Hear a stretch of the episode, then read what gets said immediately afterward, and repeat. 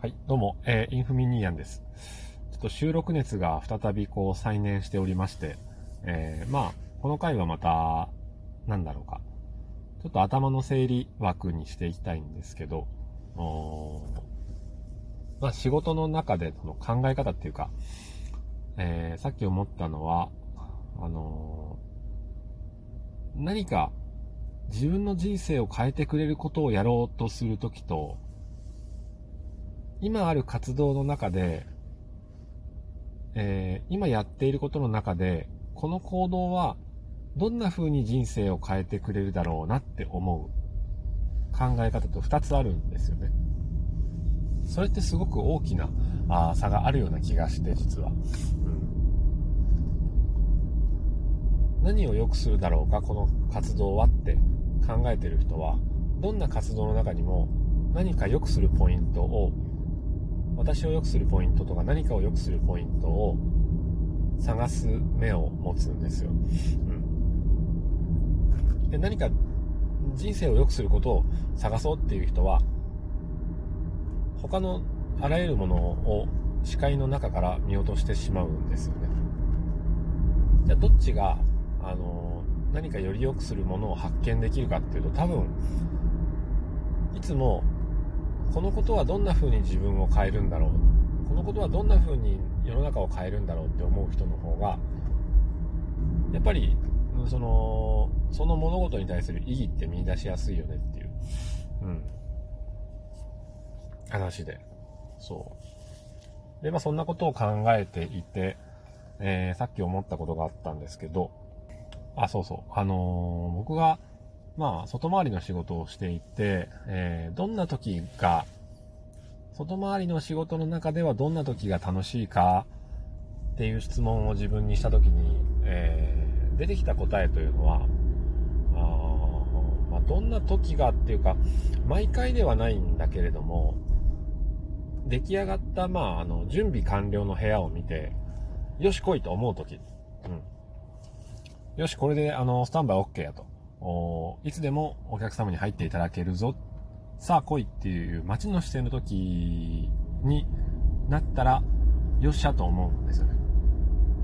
ただ、お部屋はたくさんあるので、その状態が多ければ多いほど多分、えー精神衛生上はいいんだと思うんですよね。だから、なぜ今、あのーいまいちこう、憂鬱な気持ちが残っているのかっていうと、ぱ追われる回数の方が待つ回数よりも多いからなんですよね。待ちっていうのはこっちがやることを全部終わらせてしまってよっしゃ来いっていうもう構えて待ってるわけですよ。例えばバッターがバットを構えても待ってるわけですよ。あとはピッチャーが投げてくるのを待つだけで打ち返すと。あるいは、えー野手。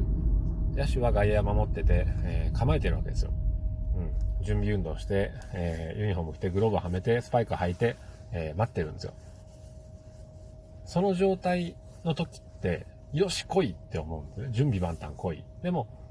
準備できてないけど何かが飛んでくる時ってもうあのマイペースもクソもないじゃないですか。今ちょっと靴履いてないんだけどみたいな時にカキンってボールが飛んできたらもう取れないですよね。で、バット、バット構えてないんだけど、ボールがポーン飛んできたら、打てないですよね。うん。だから、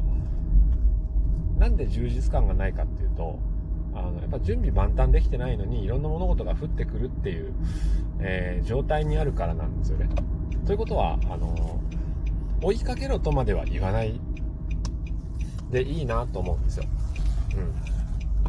うん。あの、もちろん、すごく理想を言えば、滞っている物事を主体的に進めていくことが、うん、やっぱり求められますよ。でも、まずそこまでは望みが高すぎると。じゃあどうすればいいかっていうと、今追われている状態の人は、せめて、あの、待つと。全部仕上げて、いい、あの、催促されてもいいから、催促を待ってて、催促されたらすぐ出せます。最速で出せますぐらいの感じにしておくのがいいんじゃないかなと。うん。だって、あのー授業でもそうじゃないですか。これ答えわかる人？って言われて、俺もう解き終わってると。わかるぞ。当ててくれっていう時の気持ちですよ。うん。とか体育で、ここれ跳び箱飛べるやつつって。うん。誰か私にお示してくれみたいな感じ。だから、うん。何の話から始まったかっていうと、どんなことの中にも、えー、人生を変える、これは何を、何、どんな面で私を変えるだろうかっていうことを考えながら、うん、過ごすという話から、まあちょっと展開して、外、仕事しててどんなところが楽しいかなっていうのを考えていたら、まあそういう、その街の姿勢になった時、うん、街っていうのはその受動的な街じゃなくって、能動的な街だよっていう、うん、その言われるまでややめたじゃなくて、言われたらすぐ出せるまで待っておこうっていう、その能動的な街の姿勢ができる状態ってとっても気持ちがいいよね。お話でございまして、ちょっと、